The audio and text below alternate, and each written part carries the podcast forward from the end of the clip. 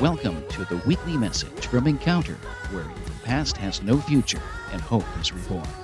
Our speaker today is Bishop Michael Rice, lead pastor at Encounter.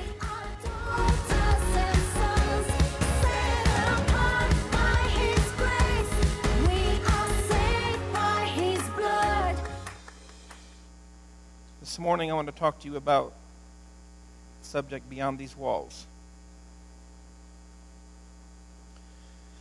And our reading is out of the book of Isaiah, chapter 61, verse 1. And we're reading out of the NIV,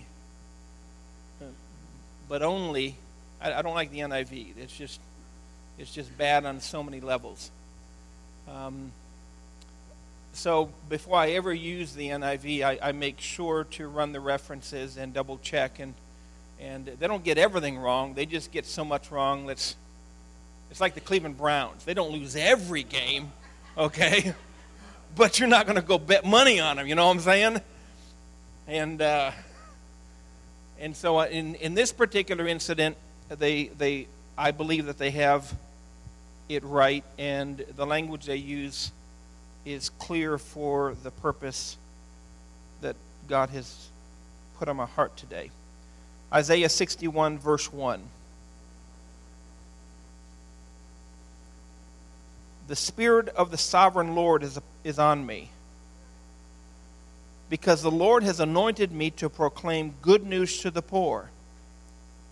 He has sent me to bind up the brokenhearted, to proclaim freedom for the captives and release from darkness for the prisoners.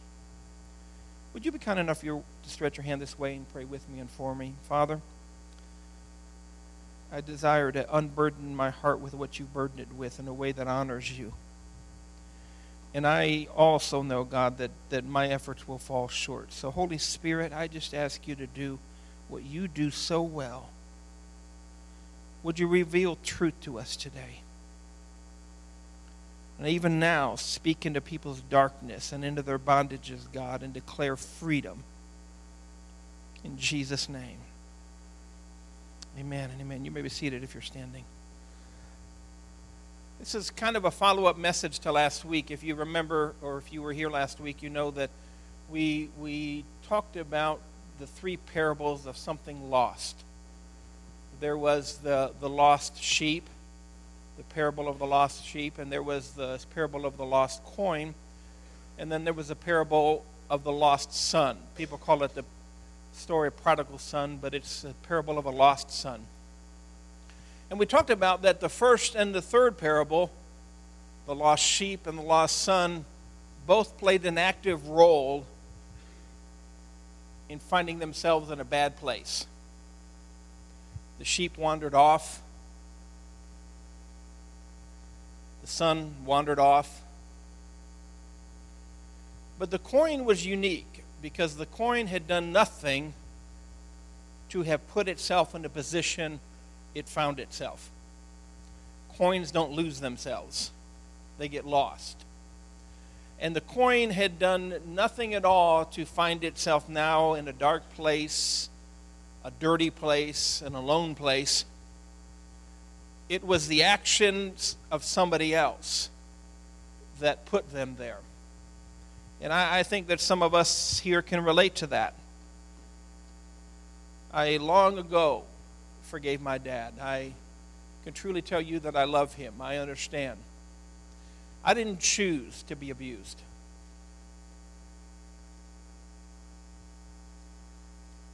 I didn't ever remember putting in an order for an abusive Father. So I, I can relate to the lost coin.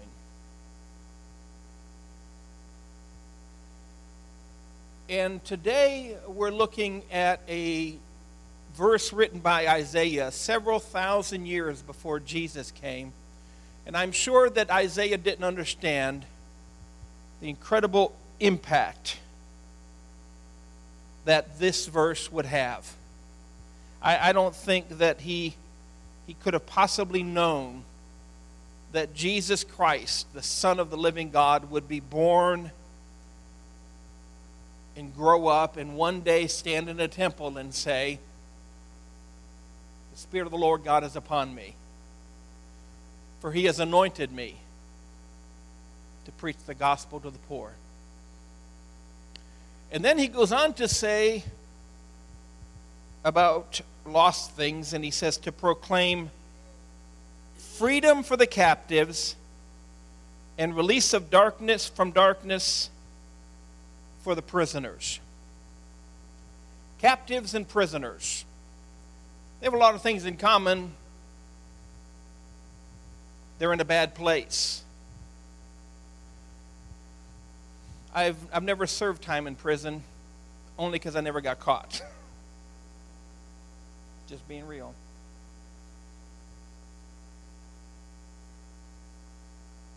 I've been in jails visiting other people.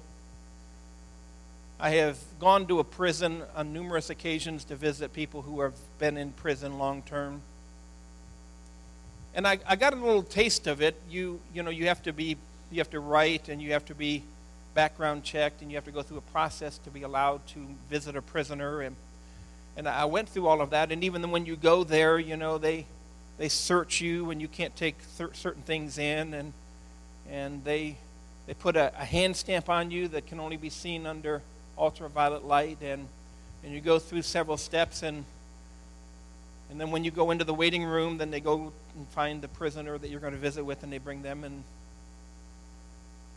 it's kind of a surreal place because you're you know you're locked in there and and several times a, a, a, day at least at this prison they they had what they called a lockdown and everybody's movement stops and and a head count is done and they know they should have x number of prisoners and so and they know they have x number of visitors and so then on the entire campus they count and nobody moves until they get the count right and I, I was there a time or two when a count happened, but I tried to get out before the count because it could sometimes be a, a time consuming thing. And one particular day I mistimed it. And the, the bell went off while I was still in the, the visiting room. And, and it normally would take 15 or 20 minutes. And for whatever reason, they weren't getting the right count and and the, the fellow that I was there to visit had already left, so I, am in the, the, the waiting room by myself, and and so finally, after almost an hour, I'm thinking, ah, you know what, I, I've got things to do. I, and so I, you know, I got up and I walked to the guard at the door and I said, listen, man, I, you know, I've got my ID with me. You know, I, I've, I've got to go. I, I can't stay here for this. And I said, I, I've got the, I've got the thing. You know, you can scan my hand. You can see who I am. And you, you, I said, I, I need to go. He said, Sit down and shut up. I said, Excuse me? He said, You ain't going nowhere until we tell you. And so I said, Okay. what do you do? It's not like I'm going to break out of a prison I shouldn't have been in in the first place. So I sat down. Thank God for large bladders, you know what I'm saying? That was an uneasy feeling. Not being allowed to go where I wanted to go. And but a prisoner usually is there because of something they've done. Not always, but usually. A captive and a prisoner are different in that a captive is usually not captive because of something they've done, but because of what somebody else has done. Prisoner is in prison usually because of an action that they have taken. A captive has been taken captive. See the difference? And I'm glad that Jesus came to set both of them free. It really doesn't matter to him. Isn't that neat? I love the part in the story when he leans down to the woman and says, Where are thine accusers? And she says, They're, they're gone. He says, Neither do I condemn thee. That's a word for somebody.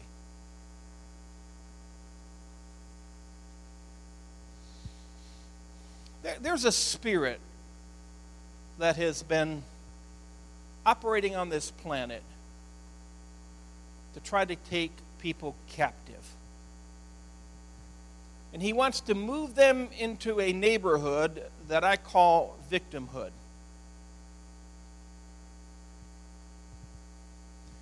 He either initiated or utilizes the actions of somebody else to try to plant into your head and your heart that you are a victim. You can see this raise its head all the way back in the Garden of Eden when he speaks to Eve and he says, God's keeping something from you. You can see it in the language of Cain when he's upset that God has honored Abel's sacrifice but isn't honoring Cain's. And, and the Spirit of God tries to warn him and said, Listen, there's a, there, there's a lion at the door. It's waiting to get you.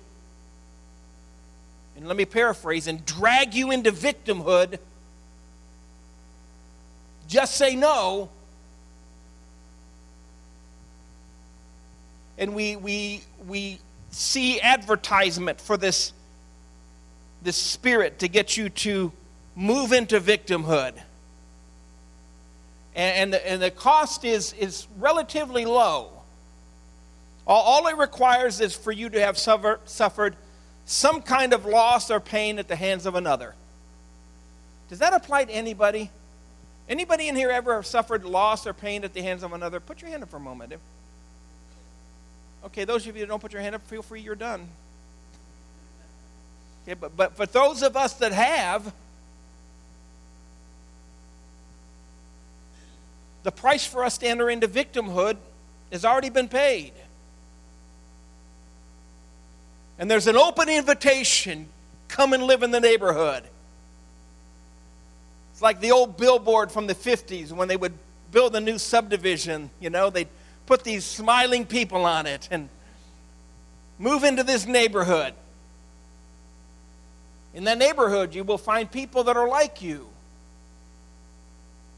They're victims. How many know it's we, we, we most of us would prefer to live around people that are like us? Or like in the words of the theme song to Cheers, where everybody knows your name. We all want to go where there's people like us. We, we lived for a while in an apartment complex, and there was nobody in that apartment complex like us. It was the first time in our life we had ever lived in a large apartment complex. And and they, they were they were i'm not being critical i'm just observing they were more like rats. Meaning they just you know they, they'd scurry in and out of their little holes. You'd see them in the hallway and if you talked to them they were shocked. You were just supposed to walk down the hallway and not say anything not even make eye contact. And when you'd see them and say hey how's it going? What that was a typical response. What? How's it going, man? All right. What's wrong with him? He just talked to me.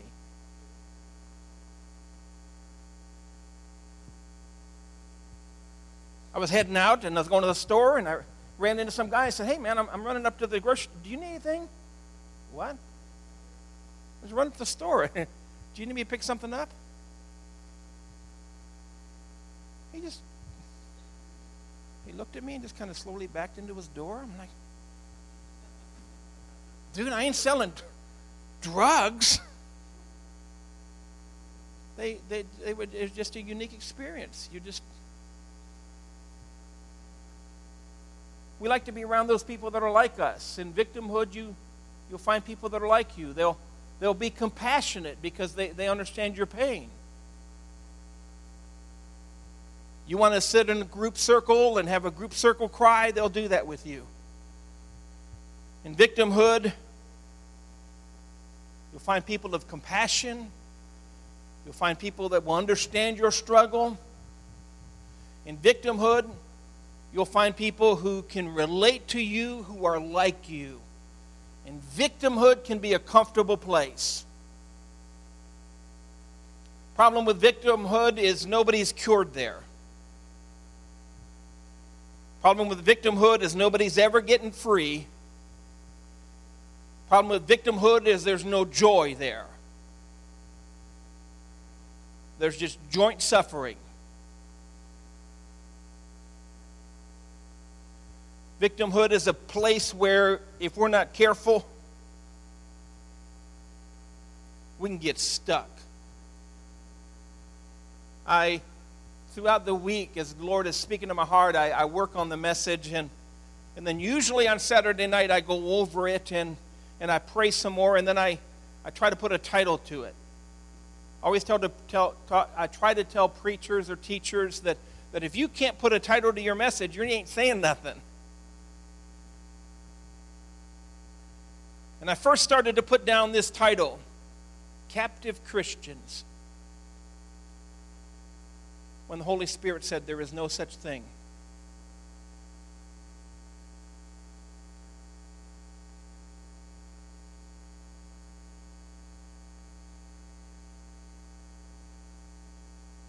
A resident of victimhood took a momentary event and turned it into a lifestyle.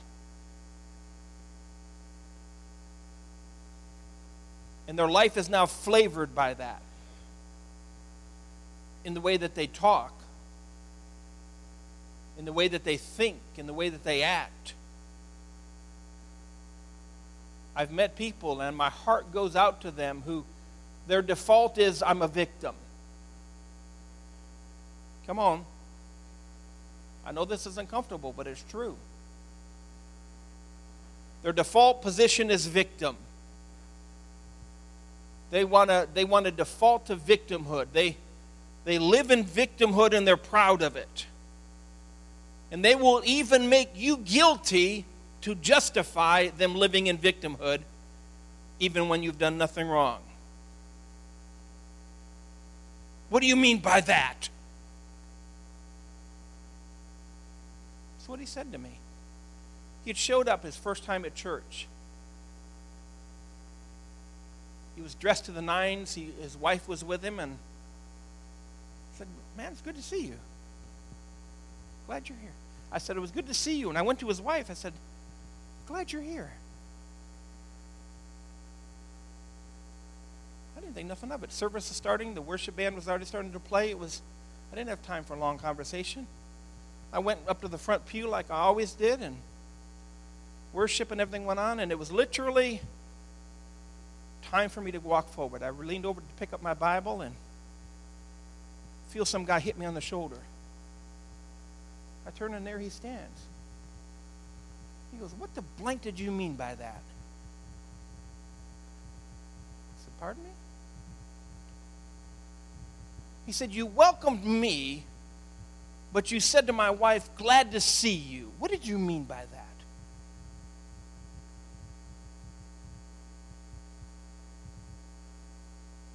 I know an attack of the enemy when I see one. I said, Listen, my friend, what I said offended you, I want you to know no offense was meant. I promise you I'll be more careful next time. Walked up to the pulpit and preached. They showed back up next week, which kind of surprised me. So I shook his hand. Glad to see you today. It's good to see you, man. Good morning. And they, they were about 50 years old, was my guess. I'm bad in ages, but they were about 50 years old. And they had a little six year old boy with them. At that time, we had a son that was six years old. So I said, Well, my goodness, how are you? What's your name? And the, the, the, the, the wife speaks up and tells me his name. And I say to him, I said, Is this your son? Because it could be grandson. He's six. And he wasn't here last week, and he's here this week, and I didn't know. The guy didn't answer me, so I just I just turned my direction back, attention back to the boy, and I said, "Listen, I got a six-year-old boy, you know, and he's like you. He's full of life. if you guys want to ever get together and play, we, we could we could work that out." He said, "Okay." I walked to the front pew, and same thing. I'm literally turning to pick up my notes to go to the pulpit, and there he is. He hits me on the shoulder, but harder this time. He says, What the blank did you mean by that? I said, Excuse me? He says, My, my son. When you asked me if that was my son, are you implying my wife has slept around?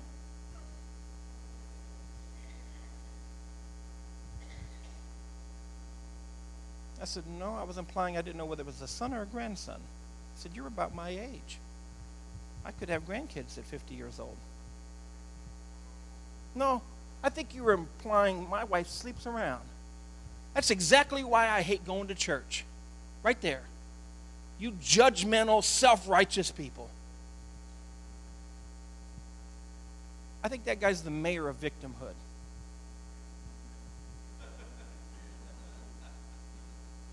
Think he is. He sells land in victimhood.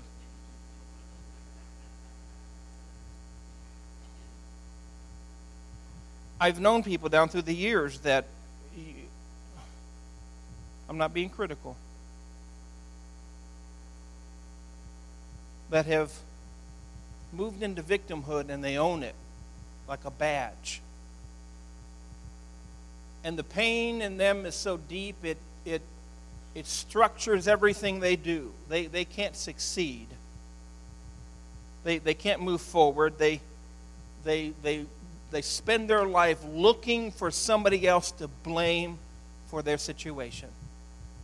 And oftentimes there is plenty of opportunity. Listen to me because they have been done wrong. You hear me? There is justification for what they feel. Their pain is genuine. Their bondage is absolute.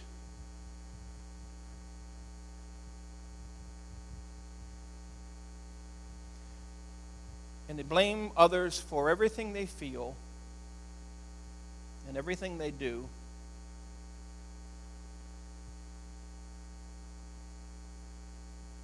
You made me so mad. Being mad is a choice. You offended me. The Bible says the righteous are not easily offended.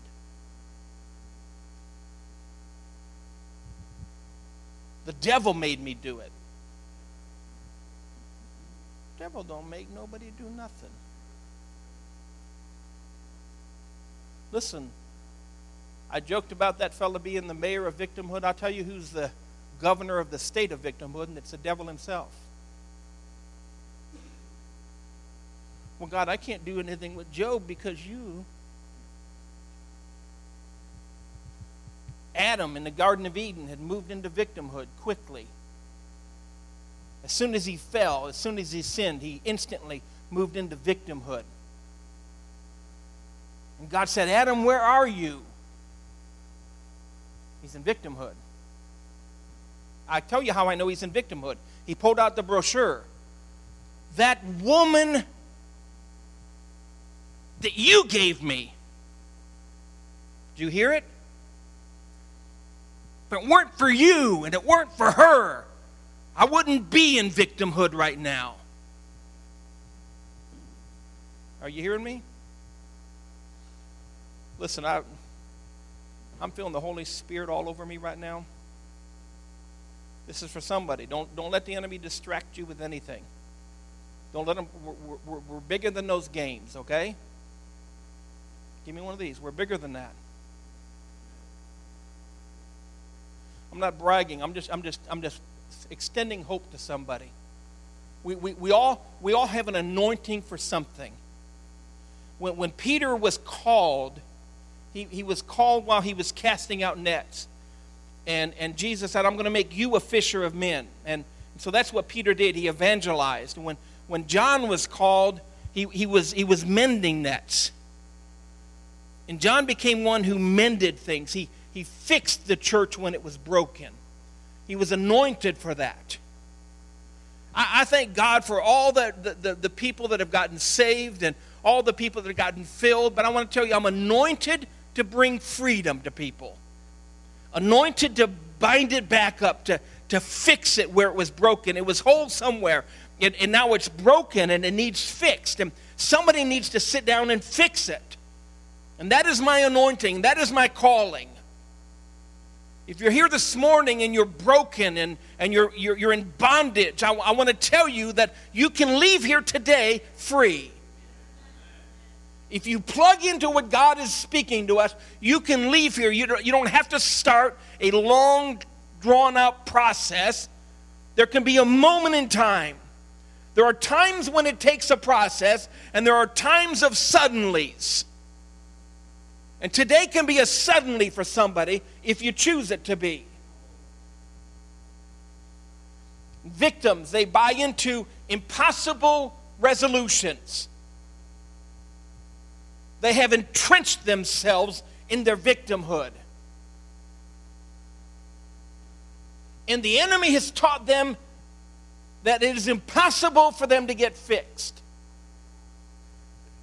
the, the, the, the fix that he offers them is one that will never reach them. There was a time in my life that I lived in victimhood. Listen, I know what I'm talking about. I moved out. But while I lived in victimhood, I, I lived hoping for the day that the one who did me wrong would say they were wrong for doing it and they were sorry. And that was going to fix everything for me. And sometimes I would get around them and just pour out my victimhood on them, hoping. How many know what I'm talking about? Hoping I, it would draw compassion out of them, and I saw none of that. And I didn't understand that, that the moment I, I make that person the cure for my victimhood, I've made them my savior. Listen to me. That's what the devil does. The very one that put you in prison, he gets you to looking at them to set you free. How sick is that? Amen? And we sit and wait for that person. We just wait for that moment when they come to you and say, I'm sorry I did that to you. It was all my fault. It was none of your fault. And we wait for that person to come fix it. But I'm telling you, they're probably not coming. And one day Jesus walked up to the pool of Bethesda, and you know the story that on occasion an angel would descend from heaven and stir the waters. And when the angel did that, the first person in the pool is the one that got healed. Listen to me for a moment. It's suggested that about 600 people can sit around that pool. So, on the rare occasion when the angel would come, there would be one person that would receive joy, and 599 would sit there. How many know what I'm talking about? And every individual sitting around that pool has something wrong they want fixed. Every one of them is a victim of something. And that, that pool was located literally in the middle of the city. It's open porticles. There was, and so when you sat in there day after day after day, waiting for something to happen, you could hear those on the outside going through life. And they're rejoicing and they're laughing. And, but even worse than that, Pam, they're living. While I'm stuck sitting here. Can anybody relate to that? and they're stuck sitting there and they're waiting for a resolution that only rarely ever comes. And there is somebody here this morning that though you rejoice with those that have been set free, you're wondering when is your day? Can you imagine what it would be like to be sitting at that pool and the angel comes and the guy next to you gets healed and delivered and you knew what he had gone through and you celebrate with him, but as you see his butt walk out the door, here I am. Dude, I'm happy for you. I want to tell you the fix, the remedy for living in victimhood will not be found in another person. It will not be found in them coming to you and saying they're sorry, they were wrong, it never should have happened. It'll come in the person of Jesus Christ. If mankind could have fixed this, then God would not have sent Jesus. But Jesus showed up and he said, I'll tell you why I'm here. I'm here for the captives and the prisoners. That's why I came. That's why I'm walking on this planet. That's why I have blood in my veins. That's why the Spirit of God clothes me like a robe. Because my Father sees your captivity, my Father sees your prison. And He wants you to know that there's life beyond these walls.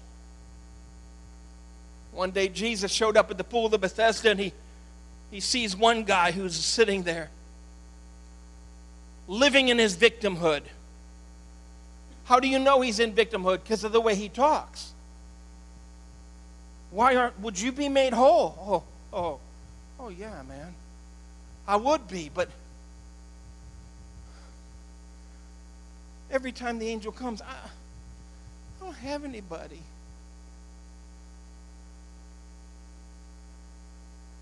You hear me? I don't have anybody.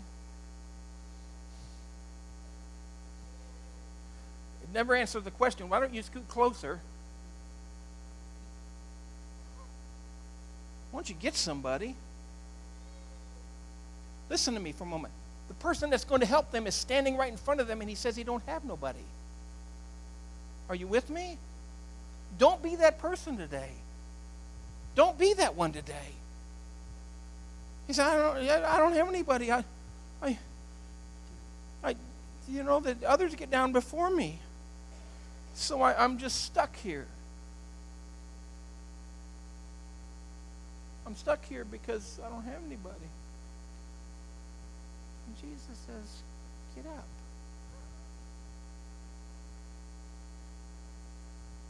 Listen to me. Listen to me for a moment. Listen to me for a moment. It sounds so simple it can't be true. I'm going to telling you, I'm going to tell you from personal experience. It starts with you just getting up. It starts. I hated my life I hated my life. And the abuse that I had suffered had put me into such a black hole. I hated my life. I hated it. And it all began to change when I quit looking for the one who put me in the prison to make it right. And what a joy it was years later, after I was able to get out of that prison, for me to stand by his hospital bed and lead him out of his darkness.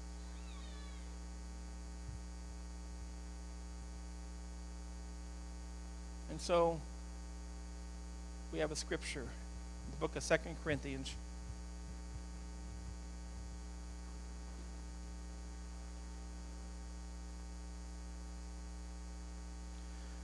Chapter 10, verse 5. For the weapons of our warfare are not carnal, but mighty through God to the pulling down of strongholds casting down imaginations and every high thing that exalteth itself against the knowledge of God, and bringing into captivity every thought to the obedience of Christ. I'm going to I'm gonna, I'm gonna paraphrase what this verse is saying in part. The weapons we have are not man made weapons, they're not useless, they're powerful. He says they're powerful to the point that they'll pull down strongholds. You know what a stronghold is? Stronghold is the heart's strongest place. It's the, the most powerful place of a castle or a fortified city. It's the strongest place. In these spiritual terms, he tells us what the strongholds are. The stronghold is imaginations, knowledge, thought. He tells you, I'm going to pull down strongholds. What are the strongholds? Imaginations, knowledge, thought. Imaginations, knowledge, and thought. Casting down imaginations. Man, you, you got to imagine you've been made for something better than this, folks. God did not, listen, especially those that have suffered it at captivity because of something that happened to you as a child. God did not make you to be a victim. And though God did not stop what happened to you, He can take that which was meant for your evil and use it for your good and His glory. And I've seen it literally happen thousands of times. Because I know my way out of victimhood because I traveled that road, Stacy. And every time I get to lay hands on somebody and see them delivered, I see God doing that. Every time I can deliver a message and people receive what God is saying and they believe God and they stand up, God is taking that which was meant for my evil and using it for my good and His glory. Casting down imaginations. A stronghold, spiritually speaking, is a demonically induced pattern of thought that is contrary to the word and will of God. The word and will of God says you are more than a conqueror. The word and will of God is that you are victorious in Christ. The word and will of God is not that you live in victimhood, but that you live in heavenly places with Christ Jesus. That's the word and the will of God for you. And how you get from where you are to there is you stand up. Son, you're living in victimhood and you're stuck staring and stumbling. Stand up I don't have anybody. Stand up. You think you, need, you know the neat thing about standing up, you don't need anybody. And we need to quit being hypocrite. We, we, we whine about people who won't stand up for us when we won't stand up for ourselves. Come on. So stand up. I'm not being mean. Listen to me. The finger of God is flicking demons off people as I speak. I'm seeing sparks across this auditorium as I'm talking. I know what I'm talking about right now. You start this by standing up and you say, I refuse to be a victim anymore.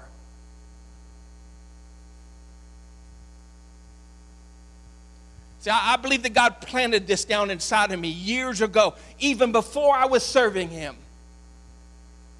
And in high school, I was an eighth grader, and I, I was just a typical eighth grader. And got outside, and there was a guy out there by the name of Eric Dickerson. And in our high school, they were going through transition and growth problems, and so the eighth graders were in the same building with the 9th, 10th, 11th, and 12th graders. Eric Dickerson played linebacker for the Copley High School football team. He's a man. He's 18. I'm an eighth grader. I got on the wrong side of Eric one time, and he beat me to a pulp. I'm, no, I'm not bragging, folks. I got, I got, I was crying like a girl when he got done. Okay, he beat me to a pulp. remember one time, because I just kept getting back up. My eyes were swelling shut. I, I could taste the blood in my mouth. I wasn't a believer then. This was nothing spiritual except part of the nature that God has put inside of me. He'd knock me down. I'd stand up. I'll never forget as long as I live. I stood back up and man, my eyes were swelling shut. He said, Just stay down. I knew there was no way I was going to win this fight, but I said to him, Listen, man, I got more up than you got down. So I said, We're done when you're done. Call it silly. As he walked away, I'm standing. Sometimes, folks, listen to me. It is a war. You gotta, you gotta find that fight spirit in you. You got to find that said, I'm tired of sitting here and I live my life rejoicing over somebody else's freedom. I want my own freedom. I want to be free. I deserve to be free. And I want to tell you it, it Siri's looking up that word, deserve to be free now. Wasn't talking to you. It's an imagination.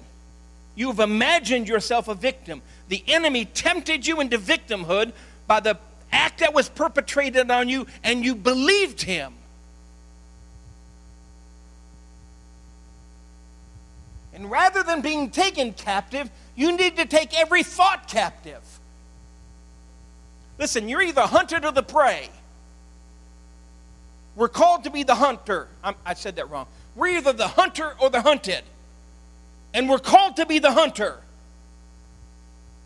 And the very thought that is holding you captive, God is waiting for you and He's empowered you to take it captive. You cast down that imagination. I may have been victimized, but I'm not a victim. I may have gotten knocked down, but I'm not staying there. Do not turn a temporary event into a lifestyle because then it perpetrates itself. You align yourself with people who will hurt you.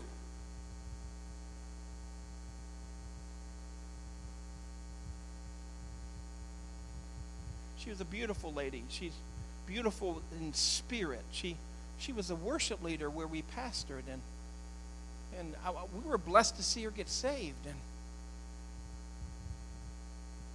and she had been she came to what drove her to church is her alcoholic husband her abusive alcoholic husband had died in a car wreck and and she's still trying to work through that and she come to know the lord through that pain and and after a, a good season in her life of god doing a restorative work her gift of music was being put to use and she's the worship leader such a humble gentle spirited lady she was intelligent one of the largest hospitals in, in Columbus, Ohio, she ran the surgical wing. She was the top person. She's not stupid. And she had such a humble spirit, and, and she would just humbly lead us into the Lord's presence with her worship. And finally, she started to feel good about herself, but the, the victim mentality in her wasn't broken. The, the imagination hadn't been cast down. The, the, the, the thought hadn't been taken captive, the, the knowledge hadn't been placed under the obedience of Christ yet. And she went out and found herself another drunk, abusive man to marry. And literally, literally, she leaves church Sunday. I get a call Thursday saying, Pastor, I won't be there this Sunday. So, you know, have so and so fill in for me, but I'll see you next Sunday. And when she shows up second Sunday, she's married.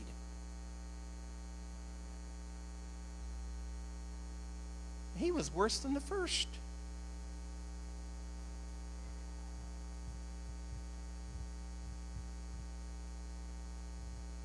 This woman, this was back in the early 90s, she made $2,300 a week. I don't know about you, that's a lot of money.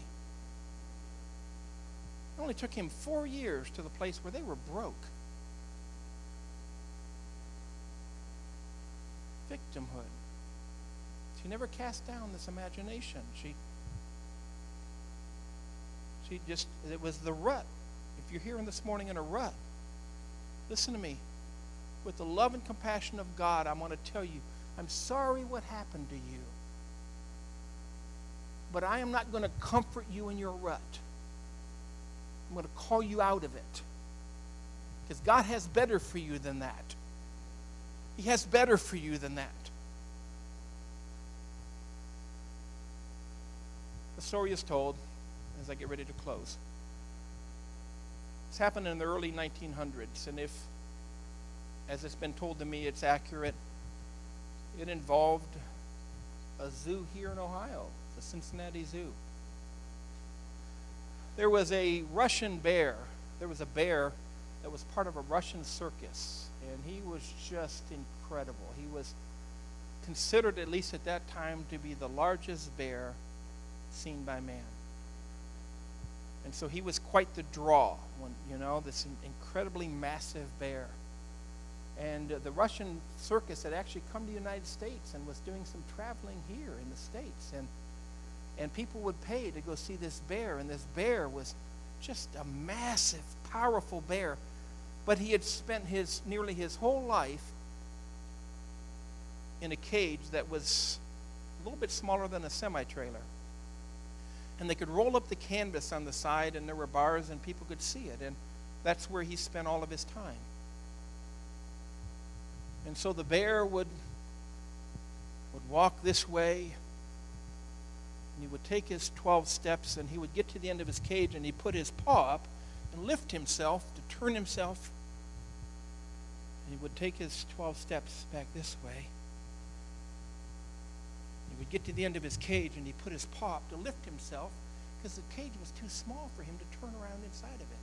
And he would lift himself and turn around and for nearly a decade, that was his life. Well, while the Russian circus was here, they, they went bankrupt. And the Cincinnati Zoo quickly reached out and they purchased the bear. And they brought it and they built an enclosure quickly. To, and, and, and everybody looked forward to the day this bear is, huge bear, is finally going to be on, on on display. But more than that, I mean, your heart, you want him to be free. You could see the, the horrible, that's the totality of his life. So finally, the day came and they drugged the bear and they moved him into the enclosure. And when the drugs wore off, he kind of got to his haunches and sat there and looked around and looked at all the space he had. And he got up and he turned and he walked 12 steps this way. And he turned and he walked 12 steps this way. While looking at all that, all that space, all that freedom. He walked his 12 steps and he turned. And,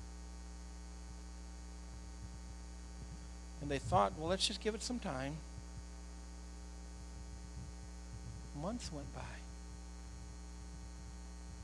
And when you went to see him, that's all he did was he took his 12 steps. You see, even, even though, listen to me, listen to me, listen to me, even though the prison was gone, he was still a prisoner.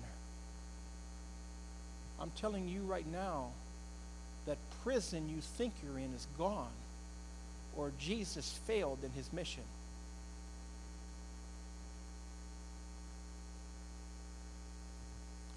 So they thought maybe if we move him. So they drugged him and they moved him to, to a different place. Some of you have been moving you, you, you go from that neighborhood to maybe if I move to this state, maybe if I get her as my wife, maybe if I get him as my husband, maybe if I go to that church, maybe if I have that job, maybe if I lose weight, maybe if I don't care about my weight, maybe. Anybody hearing me? And the bear woke up and he shook off the drugs and he sat on his haunches and he's now looking at all new territory. And he got up and he walked 12 steps. And he turned and walked 12 steps. And he never broke that pattern. I'm here to tell you the cage is gone. Cast down that imagination. I don't, I don't know how complex thinkings of bears are. I don't know. I can imagine this. Boy, it'd be nice to go over there. Look at that water.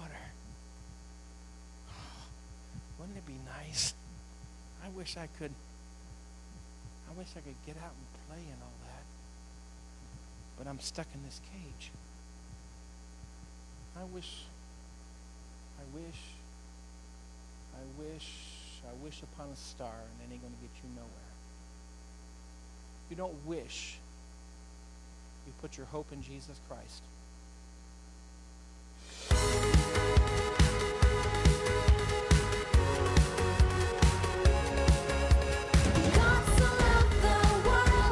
That's Bishop Michael Rice, lead pastor of Encounter.